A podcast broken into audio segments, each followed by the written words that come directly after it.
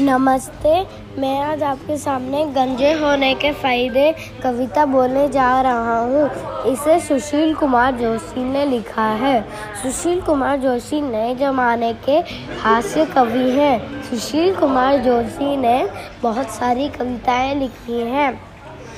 कोई शर्म नहीं है भैया, मुझको कहने में बड़े फ़ायदे हैं मित्रों। गंजा बनकर रहने में कंगी से पीछा छूटेगा, पैसों की बचत होगी, अमरीशपुरी स्वरूप देख मोहल्ले में दहशत होगी।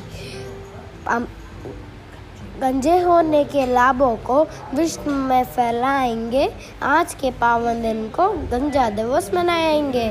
Thank you